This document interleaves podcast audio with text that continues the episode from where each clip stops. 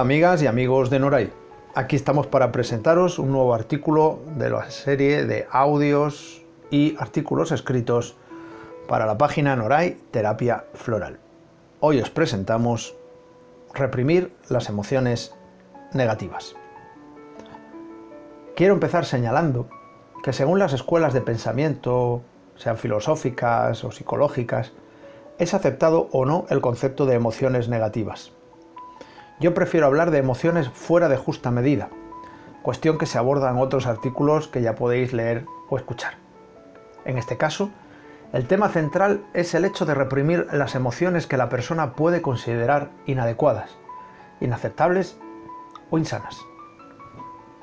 Cuando una emoción o sentimiento se reprime, aunque sea haciendo uso de una gran fuerza de voluntad, el contenido o patrón vibracional de esa emoción no desaparece, ni tampoco lo hacen los programas emocionales o mentales que la han hecho surgir.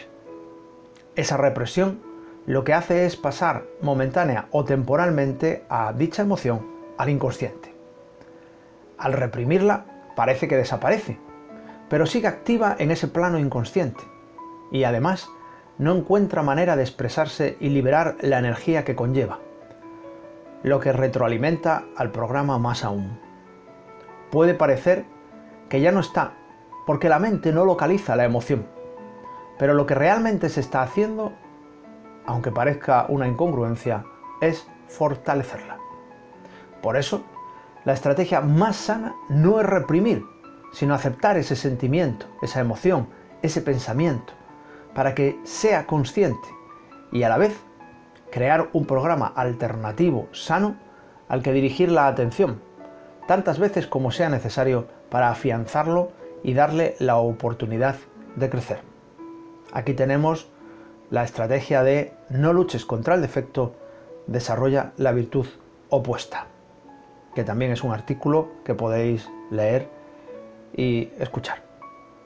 Eso sí, este nuevo patrón será un patrón reflexionado y elegido por la propia persona, un patrón sano, coherente y en justa medida, no uno creado a partir de una programación emocional insana o una educación en la infancia, en la eh, familia, en la escuela o en los medios de comunicación que está basada en la manipulación y el ejercicio de poder la misma energía y fuerza de voluntad que se emplea para reprimir una emoción, se puede utilizar para crear un nuevo programa, un nuevo patrón emocional. La misma atención constante para mantener el programa insano apartado y encerrado se puede emplear para crear y mantener activo al nuevo programa sano. El esfuerzo es el mismo, pero el resultado es uno, en uno de los casos, es que se fortalece en el inconsciente el programa insano y cuando se deja de ejercer esa voluntad ya vuelve a expandirse. Sin embargo, al aplicar esa energía, esa atención consciente a un nuevo programa sano desde la conciencia, este se crea en el plano consciente, se expande poco a poco, le quita la energía al insano, es decir, en el fondo al ego, y se instala como una nueva manera de entender y de vivir la situación. Sería la conciencia. Si la energía empleada es la misma, si el esfuerzo que hay que hacer es el mismo, si la cantidad de atención que hay que emplear es la misma, ¿por qué utilizar la estrategia en reprimir en vez de en crear? Digamos, la estrategia insana en vez de la sana. Simplemente porque la estrategia de cerrar los ojos y ocultar las cuestiones dolorosas sigue estando presente. Es la llamada zona de confort. En este caso, no se trata de tomar unas pastillas que inhiban síntomas depresivos o de ansiedad.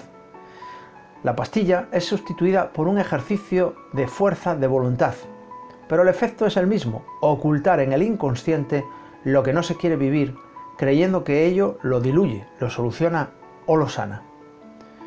Pero lo que se niega en la biografía se acaba viviendo en la biología.